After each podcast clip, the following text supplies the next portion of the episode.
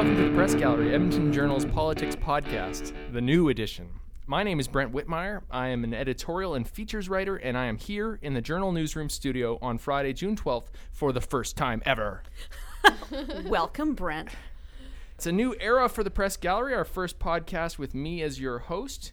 And wow, there's even a new seating plan in the legislature. We're going to be talking about new things and some other things too. Here in the studio, before they're all hired away as press secretaries, oh. Don't, Don't even that. go there. we have provincial affairs reporter Mariam Ibrahim, Hello. city columnist Paula Simons, I'm not going anywhere else. and provin- provincial affairs columnist Graham Thompson. Hello. Welcome, everybody. You're looking incredible. Uh, yes, and, and sadly, we do not have Ryan Jackson here doing our usual video clip, so you can just take it from Brent that we look fabulous. Absolutely fabulous. So that that was a joke, of course, about the press secretaries. Um, but how so how many journalists have been lured over to the to the government as of right now? I think about five, Five or six. five or six. Yeah, it's the dark side of orange, as I like to call it. um, but it leads to a more serious question. We've been seeing quite a bit of pieces falling into place over at the ledge. We have a new lieutenant governor, a new speaker. Uh, Mariam, what other changes have been happening?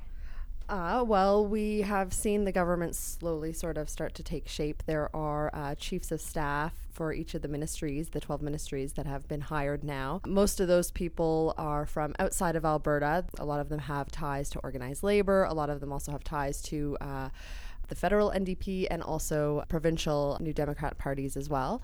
And then there are also a few uh, folks here from Alberta who have joined the government as uh, chiefs as well, and for the most part, sort of organized labor and uh, advocacy organization experience. So that's been interesting. And as you mentioned, there have been some journalists who have joined the government as well as press secretaries, including notably the uh, former president of the press gallery, former CBC reporter John Archer.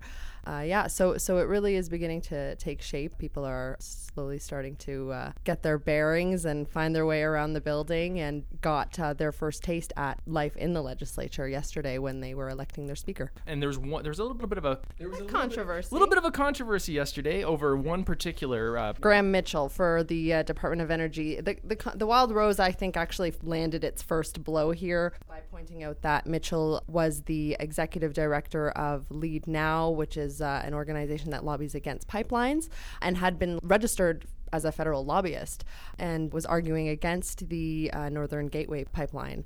And Energy East, too. I thought that Yeah, was- uh, the Energy East bit I think is a little bit more muddy. I don't think it's so clear that he, he would have been lobbying against Energy East. It was more, it seemed to me more it was regarding consultation and widening the consultation on that pipeline. But the Energy Minister, Marg McCuaig-Boyd, yesterday came out and said that he had taken over that position as executive director on an interim basis. He didn't actually do any lobbying on any campaigns, uh, and that as the interim executive director, he was forced to register himself as a lobbyist because the organization was was a lobby organization. I think an issue here, though, yesterday was the way they handled it. They knew the question was coming from the media, and the energy minister had a really hard time in the first scrum answering the question about why did you hire this chief of staff who has a, a connection with an anti pipeline lobbying group. And she couldn't answer the question. She was sort of startled. And they knew it was coming. And what They had, happened? they had to know it was coming. They knew I it was coming. The press release had been out- from the Wildrose had been out for hours. so they brought her out again. Like they knew that she basically booted it, didn't know how to answer the question, and then later in the day they actually called us together again for a retake, and that's when she actually explained it a lot better. And that to me is uh, the, the big issue here, bigger issue perhaps than the, the hiring of this guy, because it wasn't actually hired. It was hired by the, the Premier's office. It's hired basically uh, in bulk. They've hired all these chiefs of staff from across the country. It was the fact that they didn't know how to respond to this, and they had hours to, to prepare. And uh, this was a, a big issue, I thought, in terms of them flubbing it yesterday. You know, it, it is a problem, and, and Mariam has, has raised it. I mean, he's, they come to this cold with no institutional body of people who can help them do this job. So they're forced to hire from outside the province people who aren't known in Alberta and who don't have networks of contacts here. Or conversely, they hire people like Bill Moore Kilgannon, who's going to be the chief of staff to Health Minister Sarah Hoffman, who's well known, but as sort of an activist, lobbyist, uh, comes with his own baggage from from working here. And so I, I feel some sympathy for the NDP because they're damned if they bring in outsiders who don't know the ground, or they're damned if they bring in partisans who know the ground rather too well from a narrow perspective. But they have to staff these positions. And then, of course, they're damned by recruiting journalists whose own independence and integrity is then sort of retroactively called into question. And yet, after 44 years of one party rule, this is kind of the inevitable growing pain. I don't know what other option the NDP have. 44 years, the PC's built up a huge infrastructure of people. The NDP didn't have anybody. They knew maybe the halfway point in the election campaign might actually win this campaign. But also going over the idea of press reporters joining the government. This happened a fair amount under the Tories. And also going back to the point of the NDP hiring, you know, lobbyists or people working in um, unions, whatever over the years, the PCs would hire people from the oil companies to oversee the environment or the energy department. So, you know, you got to be careful here about you, you, call on people you actually have connections with, and the PCs did it a lot over 44 years. The NDP is starting to build its own its own arc, I guess, in a sense, and starting to set sail on on Monday. We'll see how they actually do. There was obviously skittishness already in the energy file, and uh, there's a promised royalty review coming up. Saskatchewan's knocking on the door. Um, then came a really fascinating piece uh, from our Calgary Herald colleague uh, Darcy Henton this weekend, and uh, he talked to panelists from Our Fair Share. That was the 2007 royalty review. I just thought I thought what I thought was really interesting about that piece was it was almost like it reminded me of the look in the mirror. Almost, it was like you know here here we did this review, and then nobody had the guts to stick to it. Basically, Albertans in- included, sort of didn't didn't fight for it, didn't you know hold the politicians um, feet to the fire strongly enough. Uh, I have a feeling we'll see people hold the NDP's feet to the fire maybe a bit stronger than the previous premier who tried to do this. well, you know, I mean, Graham and I covered that thing in real time, so we, you know, and what happened was Ed Stelmach had appointed a really respected panel of of people who really knew the industry and who really knew the business sector in general. And they came out with an extraordinarily hard hitting report that said that Albertans were being ripped off, that we were not getting our fair share of royalties. And this report came out, and the panelists were unprepared for the kind of attack that they received from the Calgary oil patch, and I must say from the Calgary media. This time around, of course, there'll be other pressures, but the oil companies are very well organized, and they're going to go out and just start slamming her if they actually do raise royalties. We're not saying they're going to; they're going to do a review of it. Doesn't mean they're actually going to do it. So, how optimistic do you do you feel about the prospect of a fair share coming our way? The premier's given every indication she intends on moving forward with this. I mean, she has she has acknowledged that this is going to be a political battle. They are they are sort of making every indication that they are going to as I said go forward with it, but also she keeps saying that it will be a very slow process that nobody will be surprised by the way that it unfolds, sort of, you know, urging that calm the way that she did sort of the day after the election. But, you know, she has to be careful not to alienate her base, and her base wants this. And this was in the platform. And the NDP was elected. Well, different people will argue for different reasons, but you know, regardless, they were they were given a mandate to implement that platform, and that's that's part of it. Monday is throne speech, and uh, Brian Mason is calling it a light session. So basically, it's housekeeping until a new budget can be issued in October.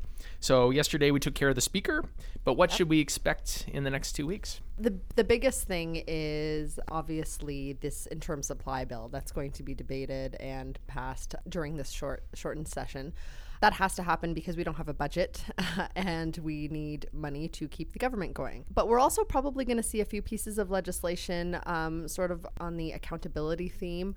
I wouldn't be surprised if we see a piece of legislation like that tabled. And that doesn't mean they have to pass it. Also, for the most part, what this session is about is it's uh, it's like trading wheels for these new ministers, a lot of whom are rookie MLAs, never have been in the legislature uh, before yesterday, and, and most of them haven't spoken yet in the legislature. A little bit like uh, kindergarten. You, you, go for half a day at first, yeah. and then the fall we'll go back to grade one. Exactly. In the fall, they'll graduate to uh, a, you know a grown up session. Uh, Graham and Paula, do you think this is going to be low hanging fruit, uh, apples, pears, and whatnot? Oranges. Yeah, all, all various I don't kinds think any of, of those fruits hang low. Yeah, I'm trying to think here which is lowest. Um, like maybe potatoes. Um, I, I think, yeah, they're making this as quick and easy as possible. They don't want to get themselves in trouble. I've been told that even though there's only 12 ministers right now, the reason they've kept the departments separate and not merged them is because they want to see how the people do, the NDP uh, MLAs do in the House and in caucus this during the next two weeks and then into the fall, and then they'll, they'll pick the bright lights and give them portfolios.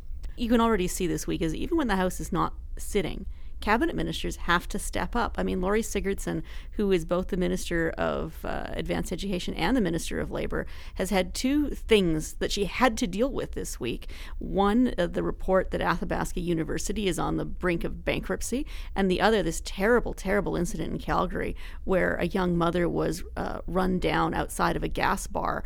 She had to deal with the question of what should be the labor standards for people working in gas bars like that. So here she is. I mean, that you know, the legislature has hasn't sat. And already she's being called upon to answer press questions, make policy pronouncements. So, you know, the ledge may not be sitting over the summer, but those ministers are going to already be earning their stripes. And Sigurdson actually is very busy because she's also involved in the minimum wage consultations, which Yes. are ongoing and which have to. Uh, what we heard on that issue very quickly is that we're going to find out basically by the beginning of July, because obviously they've already set a, a date of October 1st for that to sort of begin happening incrementally. So she she is quite busy. And we have Shannon Phillips, Environment Minister, uh, promising us some sort of climate change regulations by the end of June. I, I'm just flabbergasted, even though there was an election promise from Rachel Notley to have a new climate change strategy within a month or two of getting elected. We'll see how that works out. The, the, the issue here is they can't move too quickly on some of these issues because they're really complicated. I don't think they're going to have a full climate change strategy by the end of June. They're going to have some idea what they're going to do with maybe um, a tax on carbon or, or maybe that direction. But in terms of a full blown strategy, I think it's going to take them some like three or four or five months I mean, the Tories had been promising that for. for seven years. yeah, yeah. Okay, so well, what, what do you think about the opposition parties? What did they do? In, Well, you know, uh, honestly, for the most part, a lot of the opposition, uh, well, frankly, it's, it's mostly the Wildrose that we see um, as a sort of coalesced sort of opposition. the other ones are single member caucuses. But th- a lot of them are rookies too. So th- this is going to be practice for them as well. They're going to practice asking questions of these new ministers who are going to practice giving answers. Basically, this is what that's going to be like. I found the Wildrose tone to be really different than the tone that the Wildrose took under Danielle Smith, which was aggressive and, you know, snarky and sarcastic. Here we're seeing a softer Wild Rose. They're a bit they're a bit more timid. They're being a little bit more cautious. Uh, yesterday, when their critic was questioning why Graham Mitchell had been uh, hired as the chief of staff for the energy minister, you know, they didn't come out, you know, guns a blazing, you know, slamming him for his history and, and the advocacy group that he had belonged to. Instead, the the Wildrose MLA, uh, who's the critic for energy, uh, Leela Aheer, was very sort of calm about it and said, you know, we have questions about this. we want to we want an explanation.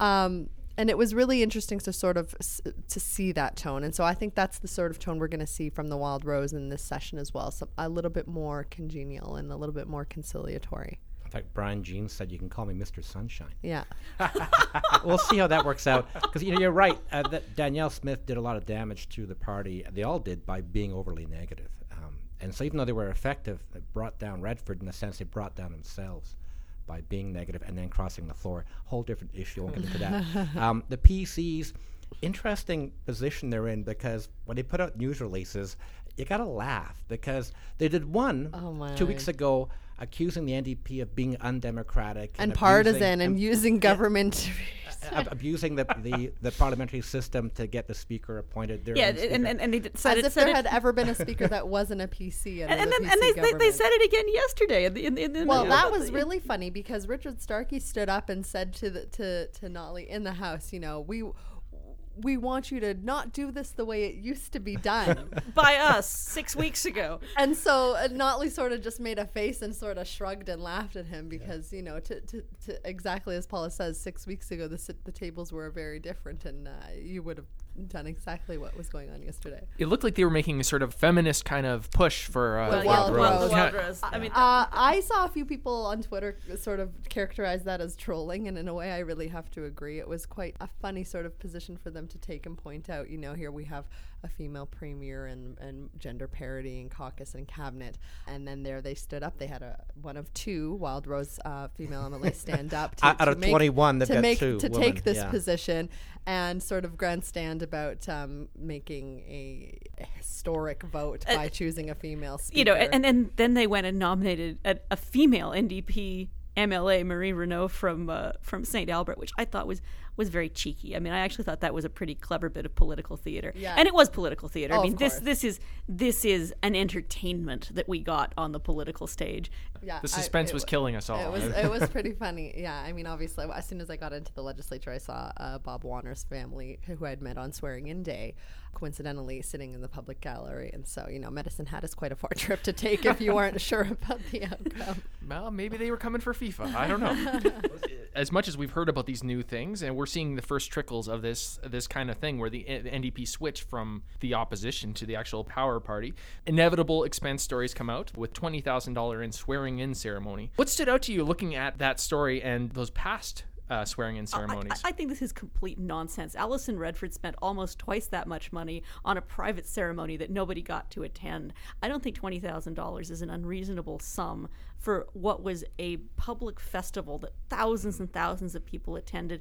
Especially if you think that you know elementary schools in South Edmonton spend five thousand dollars to mark their grade six graduations. um, I think that twenty thousand dollars was uh, money well spent on a public event that thousands of people enjoyed. And there was free ice cream too. there wasn't enough, but uh, That's true. The, the first broken promise. Yeah. okay, so we've come to one of the favorite parts, my favorite parts of the podcast. Um, good stuff from the gallery, our weekly segment where we share something we've enjoyed reading, watching, or listening. Often, not always, with a political connection.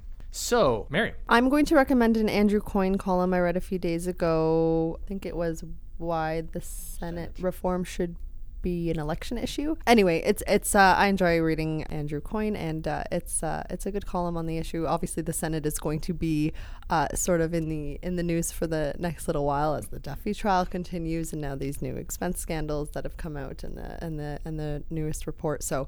We have a federal election coming up, and I, I don't know if there should be a singular election issue necessarily, but certainly I think obviously Senate is something that a lot of people are talking about, and uh, he, he makes a good argument as usual. and Nigel Wright just might happen to be testifying just right around. Maybe. So we'll see. Okay, Paula. Well, this is the week, of course, that the Toronto Star's Kevin Donovan broke a scandal about uh, Evan Solomon, the uh, former host of CBC's Power and Politics and The House on CBC Radio. So, but rather than recommending Donovan's piece, which you should read, the thing I really want to recommend is a very funny piece from me- from Medium. the other one? from Oh my Medium God, from an it's so American journalist whose name is Evan Solomon, um, and the piece is called Evan Solomon A, in which he lobbies as an American journalist for why you know it, he should it- take over yeah. Evans uh, Solomon's He- he Power and Politics show. It would, it would save the CBC so much money on letterhead and business cards and Chiron. I mean, he can just step in and, and it's it's it's a it's a very cleverly written piece because it also allows you to see how absurd this scandal looks to an outside oh, observer that you know that you that one of your premier journalists lost his job because he was brokering fine art on the side. It's the most canadian political scandal ever. And my favorite part of that piece is that he calls us America's toque. for anyone who doesn't know why this is so funny, his Twitter handle is Evan Solomon. And so every time Evan Solomon from the CBC is in the news, this guy gets bombarded with tweets. Uh, and so uh, he obviously started trending on Twitter when this news broke this week about Evan Solomon being fired. And, you know, he, peop journalists were DMing him saying, Oh, Evan, I'm so sorry to hear what happened to you. That's right. So it's very funny. He said, I, I was told I was trending in Ottawa, which is a bit like finding out that your band is really big in Belgium. so, so yes, if, you know, read Kevin Donovan's Read piece it. by all means, but but this piece by the other Evan Solomon in Medium.com is is really extremely funny. I'll have to take a look. And Graham. I've been uh, away for two weeks, so I'm sorry. I've been so I have nothing actually political to. You- you- to what, give. what were you reading on your holiday? I was on a motorbike, so I didn't read a lot. it's hard to read on a motorbike. Well, Zen and the Art of Motorcycle there we Maintenance. go. I read That's- that. Uh, so for my part, I've actually got two, so I can make up for Graham. One political, one not. One light, one heavy. So given a very disturbing week in Edmonton in crime news, the, the heavy read is from a couple weeks ago in the New Yorker called "The Inexplicable." It's about Anders Breivik, uh, the Oslo man who calmly killed 77 people in July 2011, 69 of them face to face. It's just unfathomable. He asks a disturbing question: What is it that prevents any one of us from killing? On the right side is uh, Daniel LeBlanc's uh, piece to, in today's Globe and Mail. He gets an outsider, an American ph- political photographer, to look at the official photo streams of our three contenders for prime minister. Uh, the photographer's analysis just by looking at photos to, to the public perceptions of these leaders. Really interesting. It also gets me wondering about that uh, that uh, twenty thousand dollars uh, swearing in ceremony and the doubling of the photography budget by the NDP went from fifteen hundred to three thousand. But that's, that, that, that sounds like fun. And it's a bit akin to mine, too, because when you see how Canadian politics looks through an outsider's eyes, you, you see it in a fresh light.